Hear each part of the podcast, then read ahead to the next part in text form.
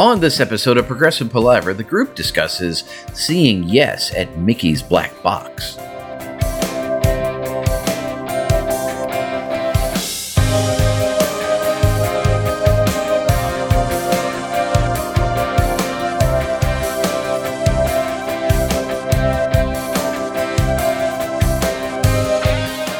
Hi, and welcome to Progressive Palaver, a group of lifelong friends and appreciators of music discussing the greatest progressive rock bands album by album. I'm Joe Beauclair, and on this special concert series edition of Progressive Palaver, I'm joined by my very good friends Paul Zotter and Ken Gregory as we discuss their recent experience seeing Yes in Lititz, PA at Mickey's Black Box.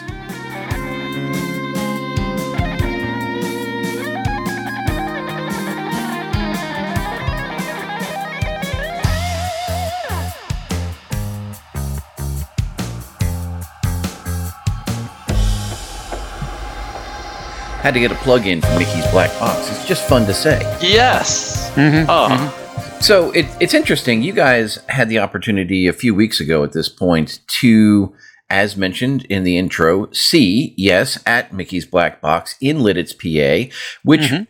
I don't know that I was certainly aware of it until um, we had Ken Fuller on for the last tour where he Yes. saw he saw the warm up performance and um, you know learned a little bit about Mickey's Black Box. And so I was very very happy when this tour was announced, one of the first things that struck me was the fact that I wasn't going to be able to get to see them because they are not coming anywhere near Texas. And the timing of this tour, like my schedule was already booked up. So I knew there was no way that I was going to get to see them. And truth be told, and with full transparency, I was okay with that. But Right, right. I was I was also very very excited when um I think Paul you kind of out of the blue said, "Hey Ken, you want to go see them at the Black Box?" And I'm like, "That will be fun." So, really Yeah. glad you guys got I- to do that. Yep. yeah, it's cool. So first, got to give a shout out to my uh, college roommate Dave Presloyd for just randomly on a Monday, like when the show was announced, saying, "Hey, I just got tickets to this," and and God love Dave Presloyd because he, I guess, knows me well enough not to sit around and wait for any you know thought processing to take place. he just bought himself a ticket and said, "Hey, I'm going." Brilliant. Brilliant. You should, Yep. You should buy a ticket. So I was like, oh, is this the place that we were talking about with Ken Fuller? So I did a quick Google search and I was like, yes, this is this is it. So hmm I dial up Kenny G on the Mhm. line, and the second shout out, Ken, it's you. Brother, you're just like, yeah, there was maybe a moment where you're like, oh my gosh, my schedule is ridiculous, and it's a Tuesday night. And then you were just like, oh, sure, I'll, I'll, you, I think you said, I'll be, I'll be coming in hot from work. And Oh yeah, yeah, yeah, yeah, yeah, yeah, yeah, yeah, yeah. I mean, I, I mean, I, I was just 48 hours back from a wedding out of state. You know, I was fried, but I knew, I knew it, it, it was worth it. I will say about that coming in hot from work. We ha- we we ha- we did have Ken Fuller on, and and one of the reasons we both wanted to go was that wonderful review that that Ken Fuller gave us.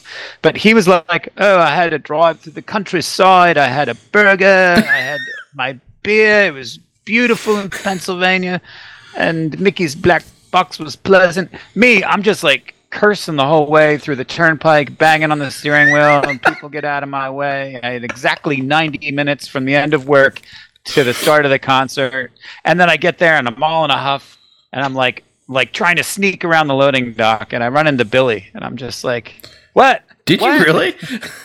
I'm just like, "Hi, this is awesome. This is wonderful." I shake his hand, and he goes, "You're late." I said, "Yes, sir," and I, I just I just cruised right in the building. And uh, Are you serious? That is outrageous. It was awesome. It was awesome. and, and then, um, uh, you know, and, and, and, and if I, I wasn't waking up at an ungodly hour the next day, I, I would have hung around because, uh, you know, as I was pulling away, I saw that uh, Geoff and Billy were greeting folks uh, at the end Wow. in the Nice. outdoors. And and the great news, and I will say I had a much more leisurely drive in. I was heading in from, uh, you know, some distant parts of Maryland, and uh, met up with Dave Presloyd at uh, at the local uh, local Irish saloon. I'll call it. I don't know if it's really Irish, but it was a it was an old school pub, and um, I I think they had they had some typical you know UK fare, and um, you know enjoyed a burger and uh, an old fashioned, and uh, you know the good the good part was you know it was a it was a you know Mickey's Black Box is is a small venue right so you walk in and there were a couple bars so we picked up a drink and they had all the Roger Dean artwork you know scattered around and everything like that and and uh, Dave Presloyd saw the Asia Dragon print that was up and he said Paul I'm going to get a picture of this for your tattoo artist um, you know Dave and I were very you know uh, relaxed going in and he went to his seat, I went to mine, and I had my eyes peeled for Kenny G.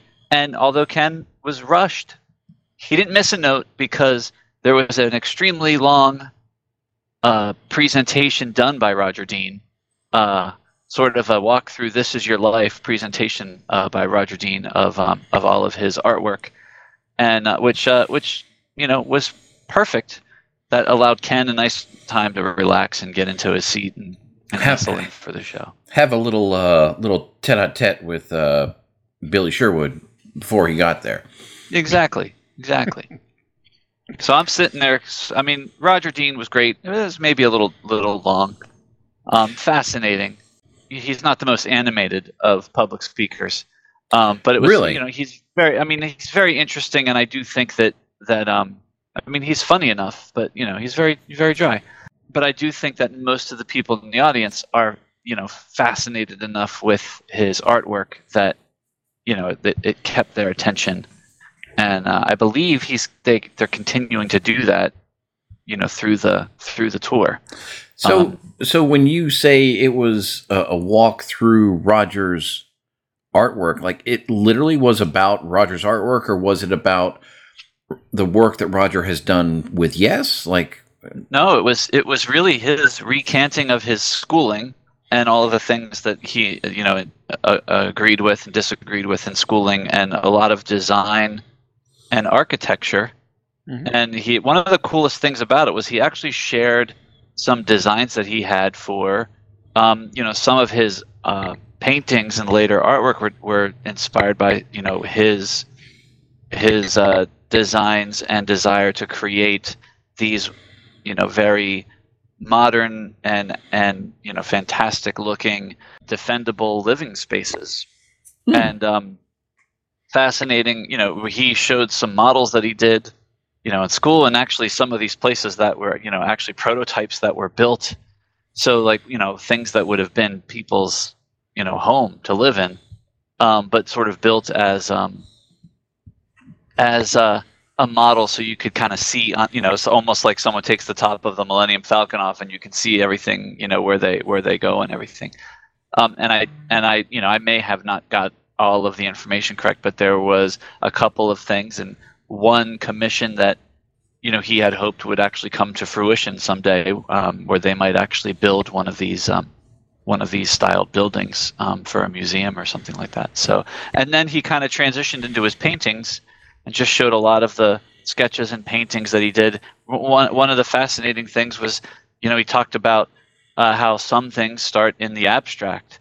So he shared sort of an abstract uh, idea of paint, which you know he said ended up evolving into, and I can't remember the cover. I'm sorry. And he sh- you know showed the cover that it it it evolved into, and he showed the yes covers, but also covers that he did for um, like Badger and uh, Asia and all all the different types of covers that he's done uh, for for all the bands that he's done them for. It was pretty cool. Totally. I love your Millennium Falcon reference, Paul, uh, because a lot of if you go to rogerdean.com slash architectural hyphen designs, you'll see this uh, concept, and I believe one of these was built. Um, it's got a very Tatooine quality. Yeah. Um, yeah. yeah, Yes, it does. yeah, I- it's it's wonderful. I picked up on that, yeah. And I've got the Millennium Falcon on my mind because I just picked up the, the Millennium Falcon toy, and um, I'm I want to build it into a base. Well, we'll see how that works. So That's awesome. Excellent. I love that. it's on the mind. Yeah. So then Roger Dean finished, Mickey came out and said perhaps the greatest quote I've heard in the entire month of September. He said, We're going to take a small intermission. He said, You can fill up your drinks. And he said, And go to the bathroom. He said, Because as we're getting older, he said, We may not pee a lot, but we do pee often. and, and off we went to a 15 minute break uh, before before the band started. Spectacular. Was there anything to add about the venue that Ken Fuller did not communicate to us last time we talked about Mickey's Black Box? Um, it was interesting. Uh, there were some folks up in the balcony. I couldn't tell if they were sitting or standing or a combination of both. Um, I didn't realize there was a balcony. And we did have people without seats kind of in, in, in, in the wings. Hmm. Um, so, Paul, did those folks stand the entire time? I, it seemed like they were standing the entire time. Yeah. Some very die-hard fans doing the standing thing.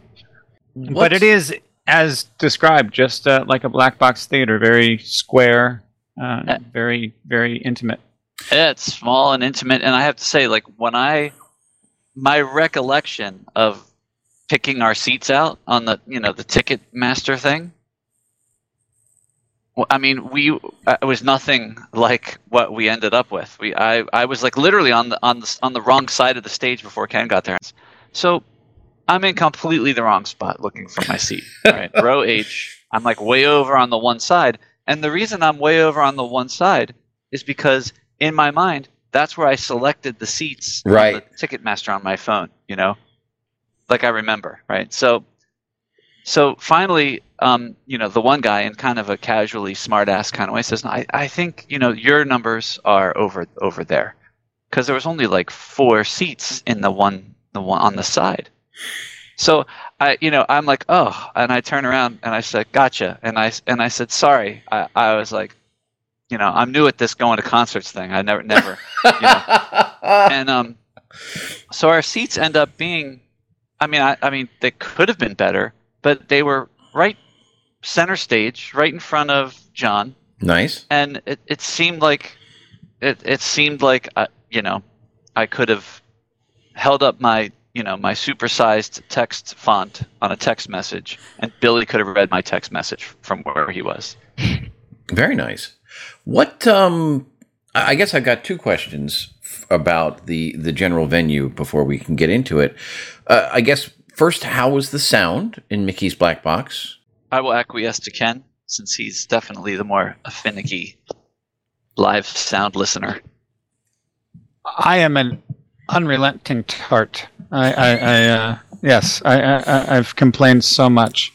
It was an ideal venue for me, an ideal seating for me. Uh, so I, I, I really can't complain. Um, the, the, the only sentiment that occurred to me on two or three occasions is that, you know, maybe Steve's sound was a little thin. And I I like the fact that Steve's sound is thin because he works for a living, unlike guitarists that use three distortion pedals and the yeah. and the MXR Dynacomp and everything in between. Um, you know, he is actually beating on that instrument for two and a half hours. And uh, a, a collection of insanely expensive instruments for two and a half hours, and and and, and I love that. I just that, that's what I love about Steve Howe. They're they're not juiced up and ready to fly. They're they're they're honest to god instruments that make honest to god acousticy noises, and Mm. he works for every note that he gets. But yeah, there were Yes. there were some some spaces where Steve was just just not quite ballsy enough. Interesting. Yeah, I I agree. I, I think you know I think you know Steve could turn up the gain a little bit, you know, on some of those passages, or you know maybe a you know maybe just some kind of mid boost to give some oomph to some of those um you know some of the solos, and and I and I even question whether or not he is um going a route of uh, what do you call those like modelers like um, the uh, Axe-Fx or the kempers Oh, he's been a Um, line six guy. I thought the two amps behind him, he, he had a primary amp and a backup amp, and I'm pretty sure they were is that- line six amps. The amps were line six. I just I'm a, I I guess that's that's that's the answer then. So he's a line six sort of guy because, you know, some of the sounds, you know, like we'll get to the set list, but like you know, Machine Messiah was spot on. Like it was, Mhm. you know, so it sounded just like you know his Tele, uh, you know, and just you know rocking. Yet it was somehow tamed. Like it wasn't that out of control Mm. Um, nasally, awful sound. So I, I, he could have been a little bit um, louder. And uh, you know, I, I, generally speaking, I, I, well, I don't, I don't want to jump in with any kind of criticisms at this point in time. Um, and I don't know that I have criticisms. And I'll, I'll, I'll couch it by saying all of it. Everything I say is this: is that um, when I go and see Yes, I, I feel, I feel like I'm going to see a bunch of old friends play their songs. I mean, I've been seeing a version of this band play for, I mean, how long has it been for us? So 30 years that we've been doing this? Yeah. Almost.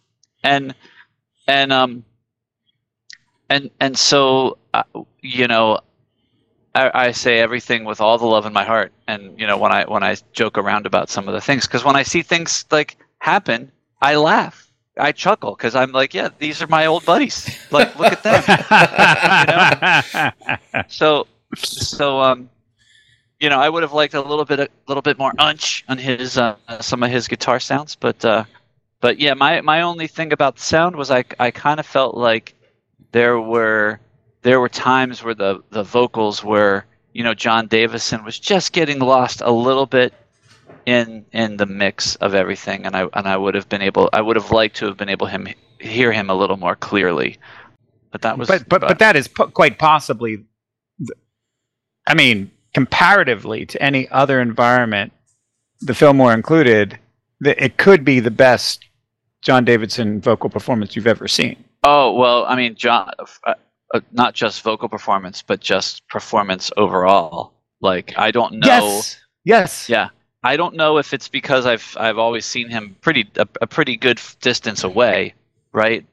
And you know he is maybe subtle in his movements, but I mean he he was in command of the Yes. stage, and and Yes. I and I would tell you that song to song, I'm I was convinced that Jon Davison was the only one who actually was positive of what the arrangement was on um, on all the songs. Yeah, he did. He he did function a little bit as a band leader, and I thought in terms of persona, there was a Benoit David element to what he was doing. He had some of the machismo and uh, just some of the grace that that that we associated with that era. Interesting. Yes, yes, indeed. And And and just just and through Yeah. the guitar, because because because David played guitar, and Yeah. and and, Oh, and, and I get that same vibe when um, Davison picks up the guitar. And and we'll get into the songs in just a minute. My the second question that I had with regards to Mickey's Black Box is since it is in a relatively remote location uh, and it's, you know, a small venue essentially a dress rehearsal, is the crowd any different from a normal yes show that that you guys would see in the greater Philadelphia area? Hmm. I, I mean, I recognize a third of the audience from uh, Yes shows and Progstock and TMR shows and uh, Facebook, and uh, it's it, it it's you know Paul said you know uh, a bit of a family, and there's a bit of a, a family vibe in the audience, and uh, Yeah. uh, it's great. It's great um, seeing folks and recognizing faces, but you know there, there, there were plenty of people.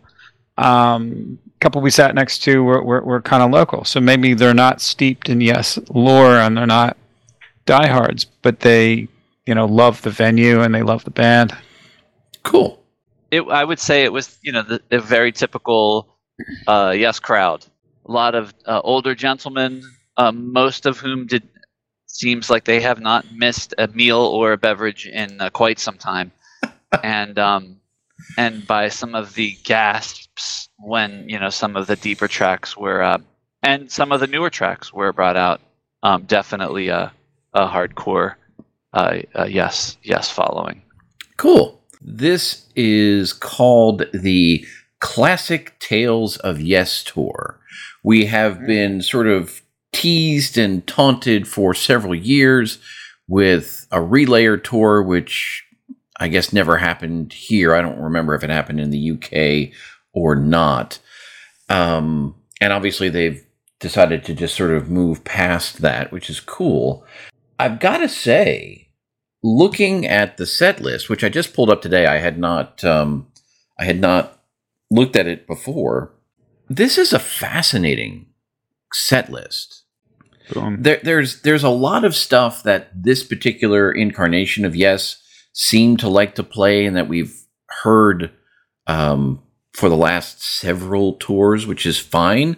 But there really were some quite surprising other things that were kind of sprinkled around in here that took me a little bit by surprise.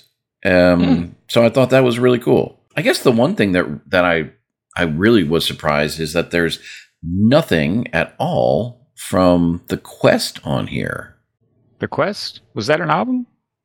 Yes, yes, it was. Wasn't wasn't a, wasn't a disappointment.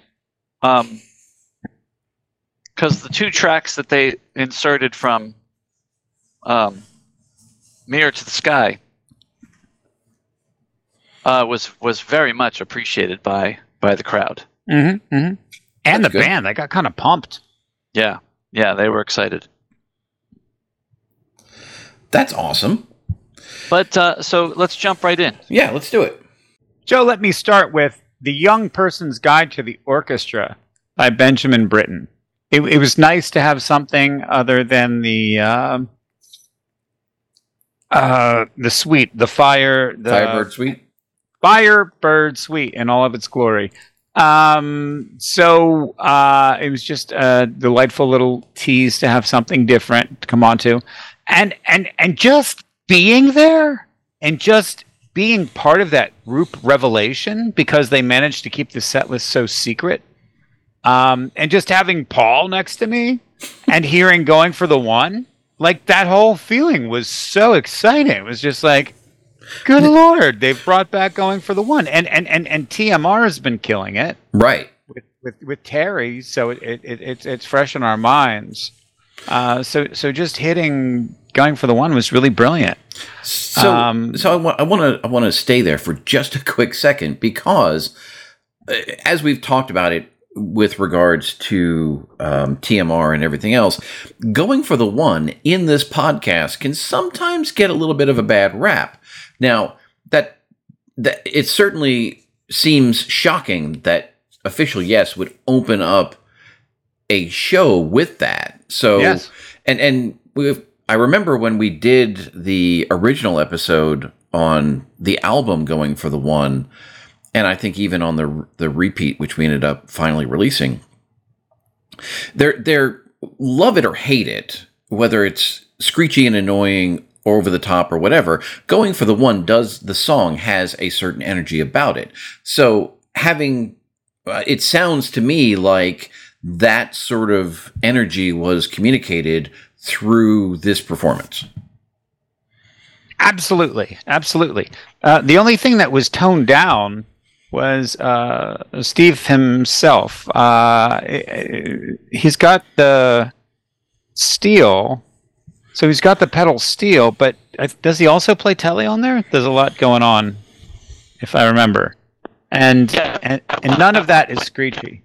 So I, I felt like um, it it wasn't the noisy cacophony at the end that you get, and um, the energy to me, I, I found this show to be, you know, very energetic. I mean, Jay Schellen. There were a couple times where, um, not in this song, but there were a couple times where, you know, I felt like Jay Schellen was really pushing the tempo quite appropriately, and um, at times when you know for you know Steve's riffs where you know Steve was almost sounding I don't want to say he was sounding like he was having trouble keeping up but you know he he was he was like you know holding on like there was that sort of urgency to the playing like this is a little little at the at the height of the tempo that it should be so I thought the energy was great I, and I Jon Davison came out and just was he I, he just was. I, for me, he that just seemed like there was this additional kind of confidence, this additional kind of just I'm the man kind of like feel, not in like a you know rock star sort of you know asshole way, but just kind of like the way he delivered. I mean, that's I mean that's a hell of a song to open up with, yeah. vocally, and the way he delivered, and the way he was communicating with the guys on stage, and and making contact with the audience, you know, members. It was it was very cool and a lot of fun a lot of fun. I, I felt like you know the they were sort of struggling to dial Billy's vocals in, you know, at the beginning a little bit, and um, and you know I think Billy is Billy also is using a new arsenal of Ibanez basses, and there were a few times during the night. I don't remember it in this song particularly, but there are a few times during the night where he was like clearly distracted by the bass, right? Something, you know, the knobs, the, the you know, whatever was happening. And um, so I think he had a lot in his mind going on instrumentally. I think it took him a, a couple songs to kind of get the, you know, at least that's what it felt like to me. But um, but Other it was than... also it was also the warm up show, right? So right. So it was like, I mean, maybe this was the first time where there was ever the pressure of like, oh, I actually do have to be at the microphone to sing this part, um, so people hear it. I don't know. Who knows? Like I said, it's like watching an old buddy, you know, try to get his shit together before the gig. It's awesome. I guess I wasn't aware of the uh, this Ibanez change. I wonder if there was some sort of uh, a sponsorship deal or what. That's that's fascinating. But talking about going for the one, because one of the knocks, uh, you know, on this particular version of Yes for years has been tempo issues. Normally, they would open up with something like what perpetual change, and it just you know, I, I'm guessing if going for the one was too slow, that would be one of those songs where it would feel painful, and that yeah. that wasn't the case here. So that's cool. It wasn't. It was great, and and Ken, I I'll say it now. There was there there was an interesting thing happening. To, at least that I thought maybe, and again, this could be my bias. This could be me making shit up but there there definitely seemed to be um, a connection happening between Jon Davison, Billy Sherwood, and Jay Schellen. Uh, uh, uh, um, just a connection while they they were on stage playing. There are a couple times where you know Jon would kind of turn his his back to to to Jay. Billy would kind of turn his back to play towards Jay, and it was almost like the three of them were here in this little triangle. Interesting. While while Steve was way off in the on the side, and and Geoff is back in his his keyboard um, compound, and, and um and I, and I thought that was cool. It was it was it was maybe I'm making out more than than it should be, but it was kind of cool to see that because I think that also kind of fueled some of that Jon Davison attitude you know good good goodness that we were that we were getting. Excellent. That's cool. I like that. So, all right, going for the one, very, very cool. Now, looking at the set list, I'm trying to imagine your reaction when they went into song two. Well, it was it was I was definitely was one of the geeks who was like head was exploding, and uh, you know I was like probably uttering audible oh ah you know kind of kind of sounds i could not believe that they pulled out be a good day from the ladder yeah I mean, oh my gosh and it was it was really I mean, what a great song for Jon Davison to sing too. It, um, it's yeah. it, as as I'm sitting here thinking about it. Like initially, I was thinking, well, you know, maybe this is this is related to that that Billy Jon sort of connection. and, and, and as I was thinking about it, I'm like, I bet this was really good for Jon to sing. Mm-hmm. And apparently it was. Yes. And I think there were a couple times where he was the only one who knew what the next part was. um, but they, you know, they followed along and, and they, uh, they, they did, they did well. And it was, you know, it was, and it's, it's cool. Like one of the things that I love about Geoff Downes is that you know he could not be further away from the ladder, right? Right. He had all he had all like the the, the, the little percussion, like the like Mhm. all that stuff. Like he just had it nailed sound wise, and and he was really on top of it. It was awesome. Geoff Downes is a freaking pro. There's no doubt about it. I mean, and and you know, we've obviously spent a lot of time talking about various keyboardists, and yes, because you have to. And and I've said it before, I'll say it again. Geoff pays more attention to the details than I think any other keyboardist they've had. Yeah. I I I agree, and and he pays um, the price in um, extra equipment travel fees um, to do so. Yeah. I Yeah. mean, the, I mean, he. I've seen entertainment systems that were smaller than the monitors that he had on, going on in the back, and um, and No, he used to have those four screens on Yes 50. He's down to uh, two laptops now. so, so he's got some laptops on top of these big things. He's got no less than nine keyboard apparatus to play. yeah, he's got three banks of three, right? Yeah, Yep. yeah, Yep. and and um, eh, some sort of pedal board in the front, bass Yep. bass pedals or trigger pedals. Yep. And then the first time I've ever noticed this is he had some sort of like mixer thing on his like belt, belt buckle Really? like with knobs that he would be turning during the and if, you know it almost like i'm thinking like what like it was almost That's the like control for his in-ear monitors. He's just that what that is? adjusting the volume up and down. so you know it, it was fantastic he would just like before a solo he'd crank it up and you know but you know the dude's got a lot going on back there with nine keyboards a pedal a monitor on his hip laptops and um i only really noted one kind of mix up um from him which was when he tried to start um he tried to start the um connected all connected song twice um with like a trigger but here, here's one thing I, I do have to question i'm curious about uh your thoughts on this they always seem to set his keyboards up in reverse, right? Where you know the back panel of keyboards is in the back of the Yeah. stage. So when he goes to play those, his back is to the audience. But no, seriously, like you know, I mean, I mean, there are so many awesome things about Geoff Downes, um, and I, I just think aesthetically it would be better if his keyboards were faced the other way. So you know, we could see him play. Yeah. Yeah, I, I've I've always know. thought that was a little odd, but I don't know. It's what he likes, so that's what he does. Yeah. Yeah. Okay, so it will be a good day. Then they went into Machine Messiah. So, uh, according to Setlist FM, it will be a good day is the first time they played that since 2000, which is pretty cool. Ah, that That's makes incredible. Wow. Yeah. Machine Messiah is the first time since 2018, which would have been when I saw them on the Topographic Drama Tour in Vegas.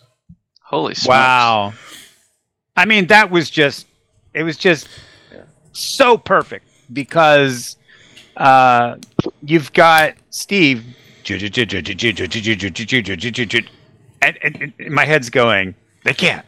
They can't. They can't possibly pull this off. Oh, they're doing it. Like, and it wasn't a medley. It wasn't a teaser. It wasn't fucking with you. It was like goddamn Machine Messiah. Ken, at the top of the show, you had mentioned um, Jon Davison bringing a certain uh, Benoit energy because one of the things that sort of always separated Benoit in my mind uh, in terms of live performances was when he would break out the acoustic in in Machine Messiah. So did Jon do that as well? or- exactly that. Exactly that. He owned it. He Very did such a great job with it. Yeah, yeah. I mean, he he he probably learned from the David video. You know. And, and Um, I, I, think you, you know, looking at this this set list, I, I'm going to wonder if this younger core group that we have now isn't starting to have some influence on what's chosen. Um, but I I have the impression, and I have no reason to say this other than I'm projecting. But I've I, ever since I saw them in 2018, I have this this feeling that Billy loves Machine Messiah. Good. Yes, as as we all should. Yeah, absolutely. Uh, we're living in the machine. Uh, the the song came true. Uh, it, it, it's just fantastic, and that's when I realized uh, the third song that um, just vocals were great. Um, Steve was doing all his lines, and all the vocoder stuff was Geoff, right? Mm-hmm. Yeah. Yeah, yeah. So you got four guys singing, you got all the right parts, you got the right tempo. The only difference between this and and and yes, 25 years ago was that you didn't have some of the the, the, the impromptu stuff that Alan would bring to the songs. You know, uh, I, I I would I would just say that um, there was always a little bit of chaos between the Chris Alan relationship Mm-hmm. and and and and Billy's not doing that with um uh, Jay uh, in that way. Uh, Jay really is uh, the rock. He will not deviate. He he will not. You know he he may push Steve in a more positive direction, but he does not deviate. That Jay Jay is the Jay. He isn't. He's an immovable force. Uh, he doesn't seem to improvise. Joey Cass, you know, will will will will push the envelope, and he'll bring in all the Alan White isms right into Machine Messiah. But but Well, you're, you're that that and and Joey Cass is part Gonzo, so you just didn't have that. You know, it, it was a very by the numbers machine, machine Messiah. and then they went into America. Now, this is this has become Oh, kind of kind of a hallmark. Yeah. Sorry, they um they actually before America they did um All Good People, uh Your Move, and uh oh, I've seen All Good People. That's listed as number six on Setlist FM. Interesting. They are incorrect. They are incorrect. Fascinating. Okay. Okay, so seen all good people. Song number four. Song yes. number four. All good people. Oh, Paul, I think you're right. How the hell did this get in setlist M- FM like this? That's crazy. I don't know. That's because I didn't update it. Um, You're right. America was much later. It Yeah. was two songs later. well, America later. w- was one more song later. Uh, so there's two things. Um, uh, so I mean, this is a warm-up show, okay?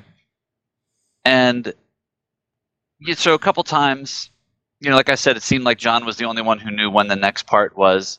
There were there were a couple of you know glances over the shoulder at certain times. Jon would have the wireless mic, and he would sort of like look back at Jay and start singing a line or whatever. So there was some on-stage communication, but there were times where uh, you could tell that someone was not sure or thinking that something was going on. And and the times that you were able to tell that the most was when it was Steve Howe. And because Steve Howe is you know, he's playing his guitar, he's like Ken says, he's playing every note, he's just in the zone, whether he's singing, switching guitars. Comical moments I was just laughing. All right, I'd like to translate for the people that in the audience that don't speak Cylon. So, um, oh, what the so, so, so it's turn of the century. Steve is normally in the zone, multitasking, doing all of the things. But yes, his, his spine becomes erect when something goes wrong, and he starts making these crazy hand signals over to Geoff. But Geoff is in middle keyboard section, which means his back is to the audience, and to no avail. Steve cannot not hail uh, Geoff like a cab. You know what I mean? He's Oh just my like God. waving his arms in the breeze, and and, and and the steadfast trio is just over there. Hold ground, boys. Hold ground. Hold ground. This this two shot pass. It didn't sound off, but it was was it the wrong voicing? Was the keyboard too loud? What Paul? What did you think that that incident was? I I I don't really know exactly because when a lot of times when Steve would do that throughout the show, like that one time he was trying to flag down Geoff, and I he clearly wanted Geoff to play something that he wasn't playing. but there were other times where he was he would gesture to Jay, and I do I almost feel like during one of the one of the moments of the show when he was when that was happening, Jon Davison, you know, kind of like was looking at Steve, almost like shaking him off, saying, "No, no, no, it, it's right. We're good. Like it's coming. Like whatever it was that you know Steve thought everybody missed, or you know, he's like, it's coming, it's coming." but it just was. It was, and I don't mean I'm. I'm not trying to like be a jerk about Steve Howe. I literally took great joy Yeah. in, in seeing these guys experience, you know, what we've all experienced, you know, on you know on stage when you know you're you're playing in front of people and and you you're thinking something's going wrong, or that moment when, you know, you're, you know, you're singing three part part, part harmony with other people and everyone's playing and something sounds terribly wrong, and you. You can't figure out what it is, and everybody just starts looking around at each other like, "What is that?" I, I I think what we're witnessing is the fact that Mirror to the Sky was uh, a lot of Steve and Jon Davison working together, forming this relationship. And I think Paul, what you're alluding to is in these spaces where where Steve would get worried. I think uh, Jon is kind of becoming his his guide, and and and they are getting through these moments together as a team, right? Yes, indeed. And and there were a couple of incidents between Steve and his guitar tech, which were also quite comical uh, through the night. I, I was just gonna say there were only two guitars and the and well the and the acoustic guitar. It's three guitars. No, sorry, four guitars. Okay, yes, well, he's got right. the He- pedals. he's working hard. He's got He's the working Tele. He, he's he's got the the red Fender Strat. I mean, I mean, He's got Steel's that little gotta come in. guitar. Yeah. Yeah, the effects guitar.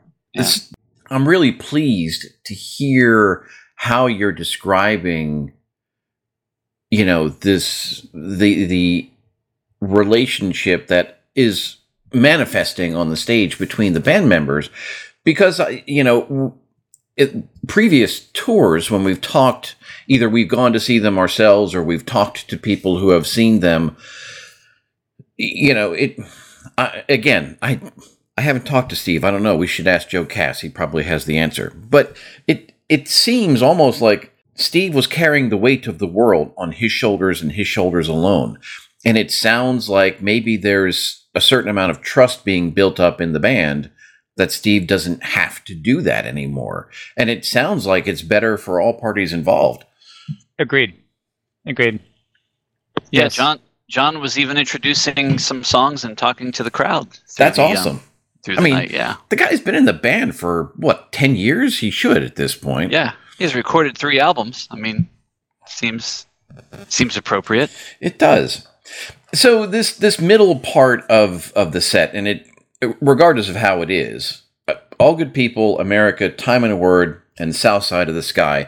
Those are for this group of of yes. Th- these are like sort of like the core songs that they seem to like to play. Yeah, and America was just sort of a instrumental. It was um, it was a truncated version of America. Okay, so it wasn't the full fifteen minute version. Yeah, it was sort of like the back half of all the instrumental stuff. I don't even think they sang during the song. I think Okay. they just yeah, yeah. So- it was cool. so- I mean, it was very cool. It was like the best parts of you know. If you had to truncate it, it that was what the right move. And and I say that now, you know, Setlist FM says "Time in a Word" and "South Side of the Sky." It's the first time they've played those since 2018. Um, so I guess maybe I haven't really seen them a whole bunch since Yes 50. I don't know. Yeah, uh, uh, I'm I'm just gonna make this this one comment about um, all good people.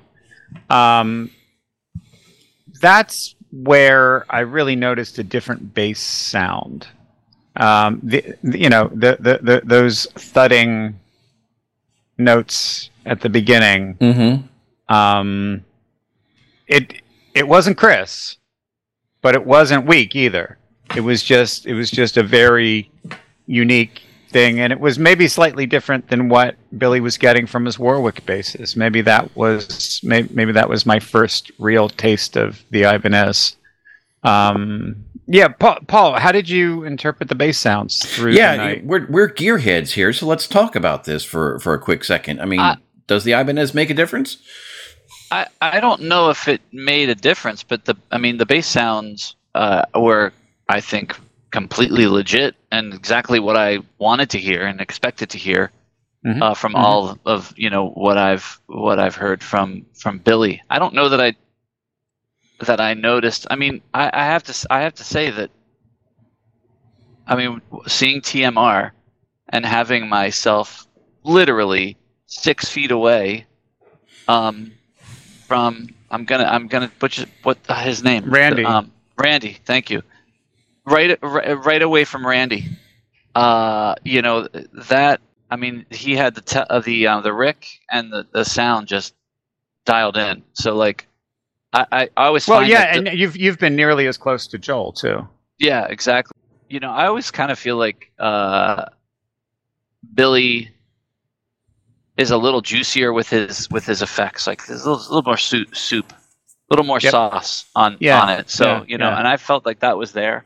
And I, you know, I there were. I mean, like I said, there were a couple times where he was clearly distracted by something with his bass. I I I never noticed any uh any any crazy things at all. But I, you know, I, I thought that you know his tone throughout the night was spot on and delicious. Yeah. Yeah, yeah. So I'm curious then about this next next part of the set, sort of um, before we get to the the new material. Well, let's hit South Side, side of the Sky because Okay. I, ju- I just totally did not expect that, um, and and and I just didn't expect the grace that Geoff delivered it with. I mean, you guys must have seen. Uh, it says here, first time since 2018. Yeah, So, so Joe, you may have seen one of these at some point, or Paul, you may have seen one of these. Um, but you know, that was fucking great. it was just fucking great. It was it was great to see um, Geoff so consumed in a classic guest song that had uh, basically little sections of keyboard solos. yeah. Yeah. I, I, you know, my general feeling is that Southside is, in general, completely underappreciated. So I'm glad it's getting, you know, Yeah. love now with Yes Official, and certainly um, TMR's been playing it. I just, I think it's a, it's a great song. It's just kind of buried, if that's the right word, in the middle of of Fragile. Yeah. So Did um Joe? Did we see ARW do that song? I feel like they did. ooh, It's been played only 300 and th- 344 times by Yes and uh, 426 times by other artists. So I think it's an underappreciated gem. Let me see here. Yes, Yes, featuring uh, Anderson, Rabin, and Wakeman has played this 36 times. Okay. Yeah. I feel like I feel like we saw that because I want to say that us outside of ARW and TMR, this is the first time I've ever heard like the Yes official play this or any other version of Yes that I've seen. yeah, that, And that I, it's it's a I good agree one. with you 100. percent Ken, the, the Geoff Downes just like crushed it. Yeah. That's awesome. Yeah, he had a certain sensitivity to it. He was Mhm. really all over it. Yeah. I just love this chart. I can't get over it. So, so most of the plays of this song are yes or yes featuring Anderson, Rabin Wakeman. There's some with just Jon Anderson. Uh, uh, 20 performances known where Jon Anderson and Rick Wakeman teamed up. And then there is one public performance by Rachel Flowers Oh wow, that made the chart, and she will be at Progstock. that's right. But Joe, you were saying we were getting to the next section. Yeah, this next section is just totally fascinating to me. Uh, Hmm. Yes. and I, I, I don't even want to sort of tee them up one at a time. I just want to kind of just marvel for a second that after all that other stuff, you went into, or they went into, you guys got to experience Turn of the Century, Rhythm of Love, and Don't Kill the Whale. Smoking. That is a fascinating stretch of songs. Yeah, and to be clear, it's even better when it's turn of the century, don't kill the whale, and then rhythm of love. Uh, which was- really? which is the correct order. Whoever did the set list on the set list. yeah, FM, someone's got to fix this. This is terrible. I know. It's uh. Okay. It's uh. Yeah. So, So- so, a, a- according to Setlist FM, turn of the century had some sort of Alan White tribute. Is that correct? Yes. We should yeah, probably so- cover that. Yeah. So Jon was. This was one of the songs he introduced. He said, you know, we're doing a lot of songs from different times, and and this is a, a song that was um, you know, really important to Alan. He, uh, I think he talked about, um, yeah, he talked about it was really really important. Alan, Alan had a, a hand in writing it, and we'd like to dedicate it to him.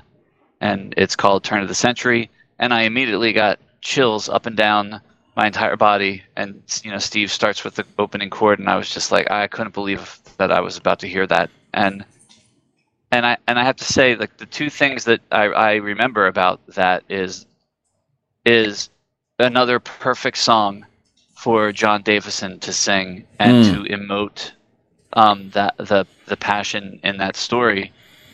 And then what a difficult song that is to pull off live. All Yeah. of those little instrumental passages just I mean it's it, it's remarkable. Really is. They were they were just functioning like like like little wound up toy soldiers. Like um, it, it, it was just so fascinating the independence of the the musicians. Uh, uh, uh, uh, Jay stood right and did did the intricate cymbal work and I felt like his intricate uh, cymbal work could have uh, benefited from um, a little more subtlety and dynamics. Um, I'll just be honest. Um, okay, all right, I, but I felt like he was he he was operating like as a perfect example, perfect description, like a wind-up soldier. And you know, there were times where I just wish he would have been a little bit more, uh, uh, you know, aware of of the p- passage this song has a very unique sense of harmony. And it's not complicated but it's a little dark right? But but with the right execution you take this potentially dark constrictive harmony and you like let it loose.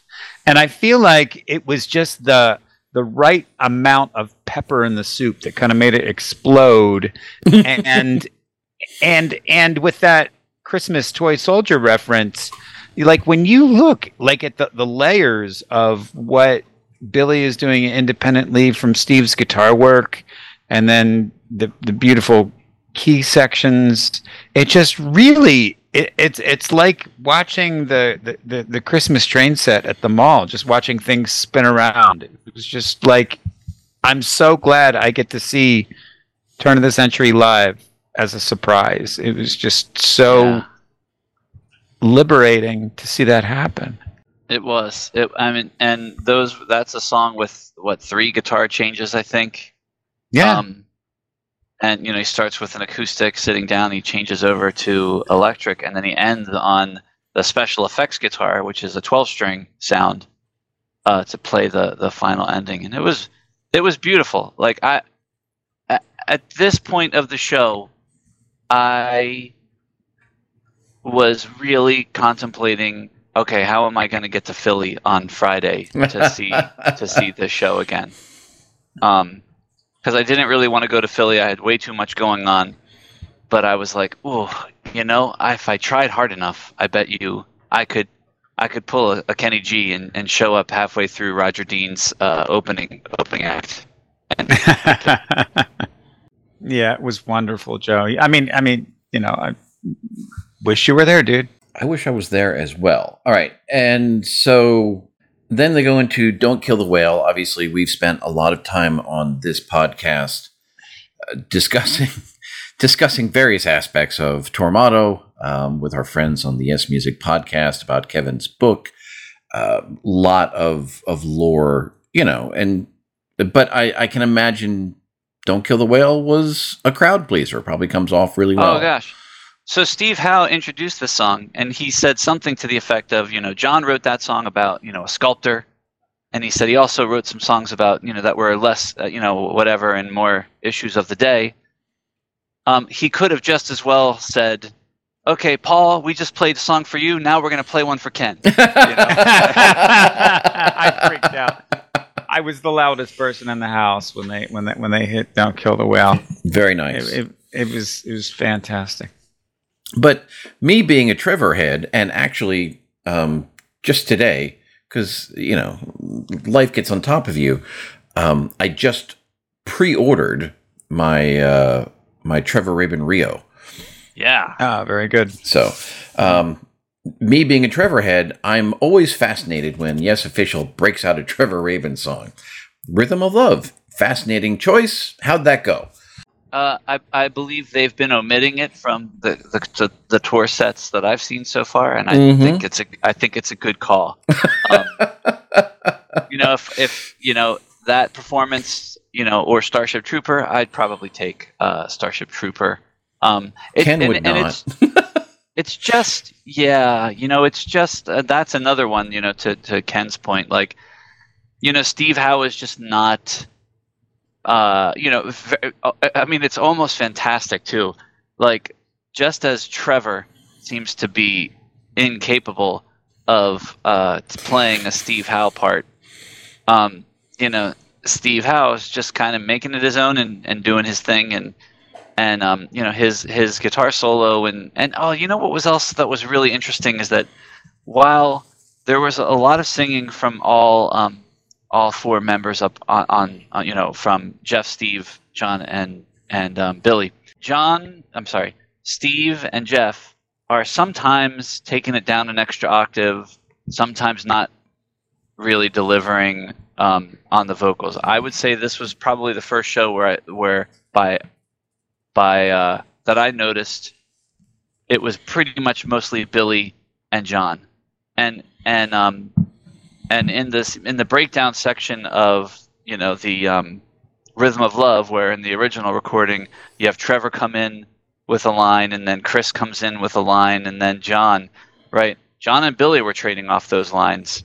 And um and there, and there was just something i don't want to say they phoned it in but it just seemed like they were like hmm, you know it wasn't delivered with the same um, conviction as say like it will be a good day Sure.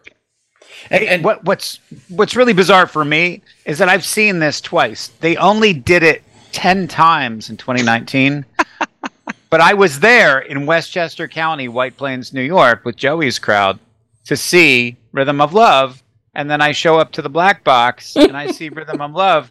Like like there are people that have never seen this since the 90s, and I've seen it twice. Fascinating. All right. So um, I, I hold out hope that with the release of Rio that Trevor will tour at some point, but that's a whole different story.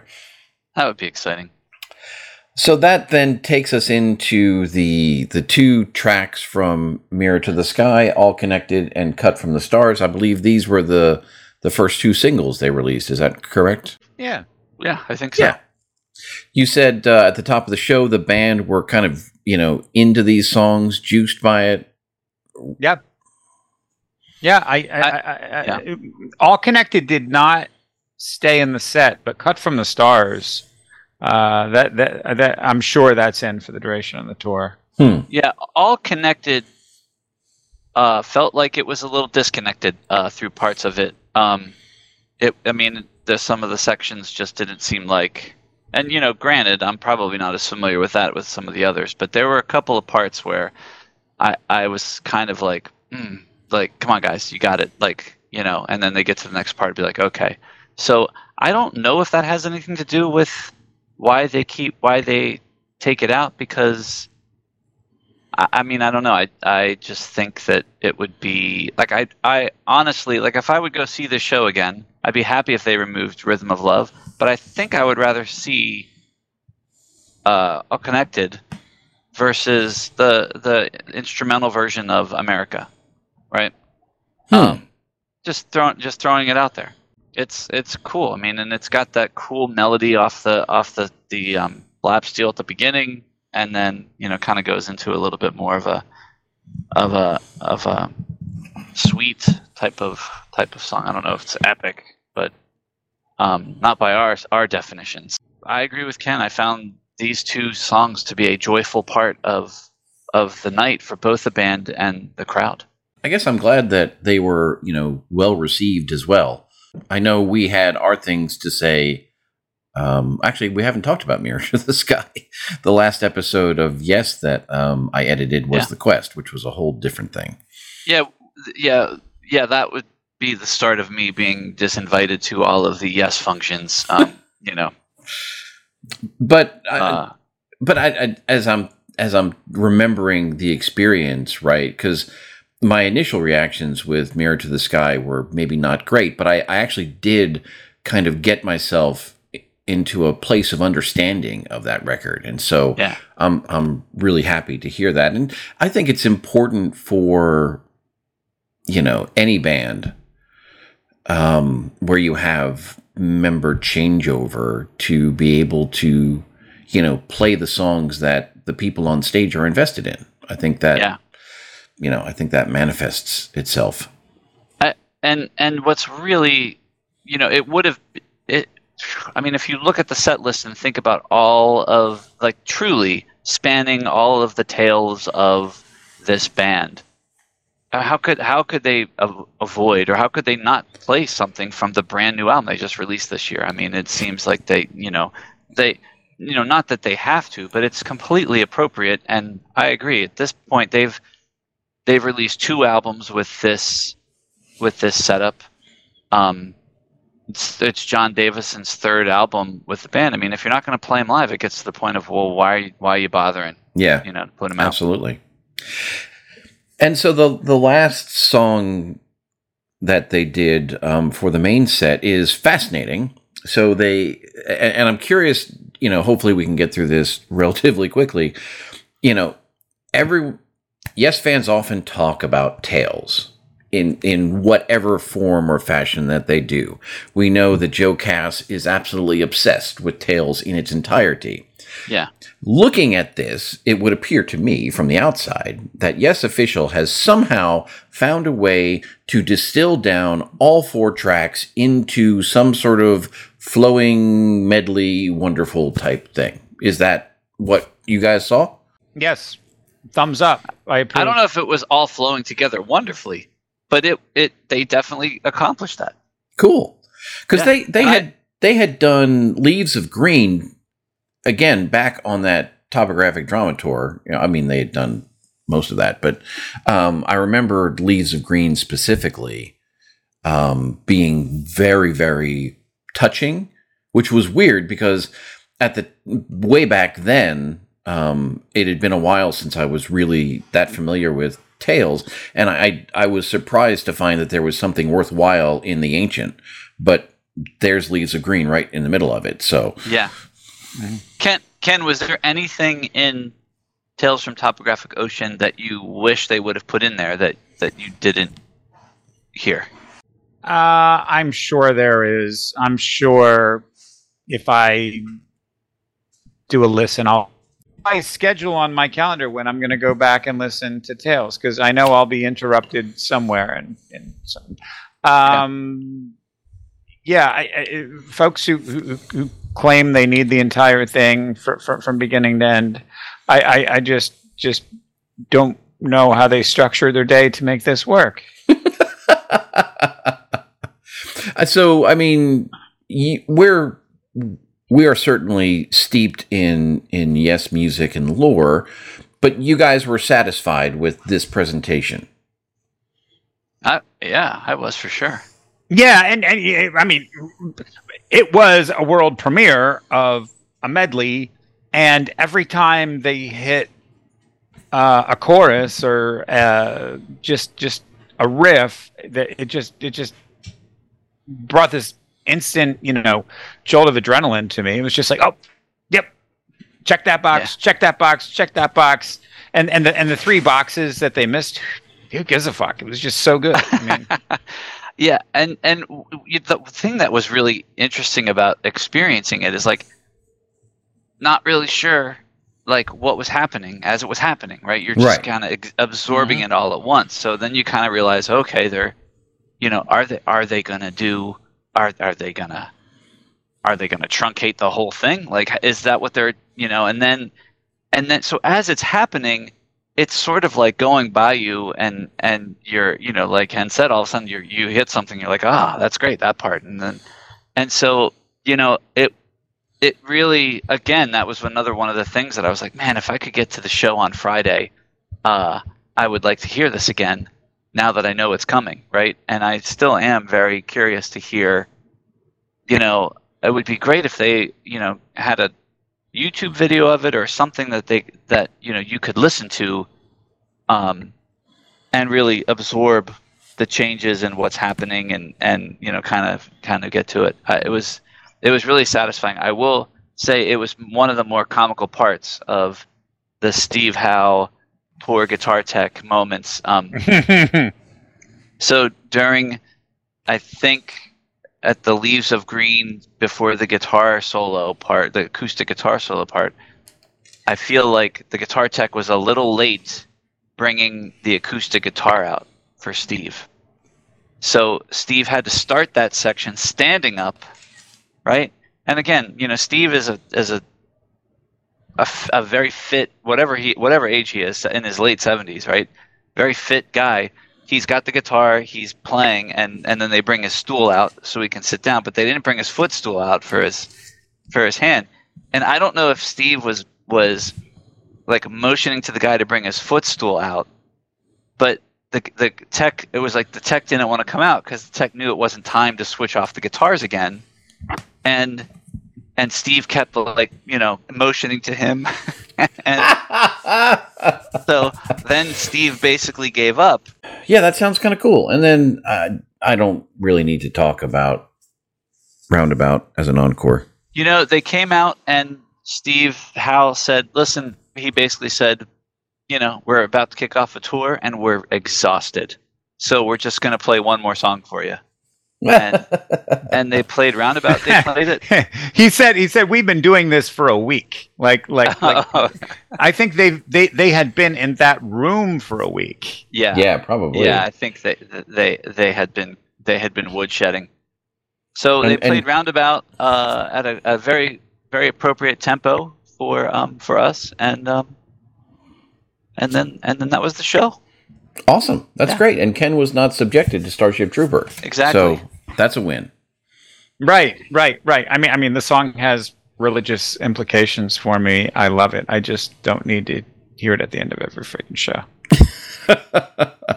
well, that's awesome. Um, I'm I'm so glad you guys got to go, and I'm glad we got a chance to kind of walk through this here tonight. Because as I said, I mean, I had kind of convinced myself that I wouldn't have gone, um, even if I could, but it just there was no way that I could go to get this show. But I will say, on the strength of this discussion, if they release some sort of a of a live album out of this, I may just check it out. There you go. I hope you're not jealous. We're going to see uh, Joe Deninzon, Stratospheerius, and oh, I'm jealous. Space, yeah. Don't worry. I I would have. I you know, and, and it's funny because I follow the Kennett Flash um, and Joe Deninzon, so I've been seeing all of that for like a week, and it's like, ugh. Yeah. But that's all right. I've got uh, I got plenty of stuff to keep me entertained down here. In fact, Sarah and I have a huge concert lineup coming up. Um, we've got Progstock, Peter Gabriel, The Church, two fixed shows, three more national shows, so wow, we're gonna be we're gonna be busy. Wow. Oh boy. We'll close this one out again. Thank you guys for a going, b sharing the experience. This is really really cool. And after we get done Progstock, then we can circle back and actually start doing um, what it is that um, we say we we do here, and talk about uh, some progressive rock music in the form of finally. And I swear, I know we've been talking about it for years the Styx and Kansas dual track is coming. So we'll get there. Very much looking forward to that. But thanks, guys. Appreciate your time.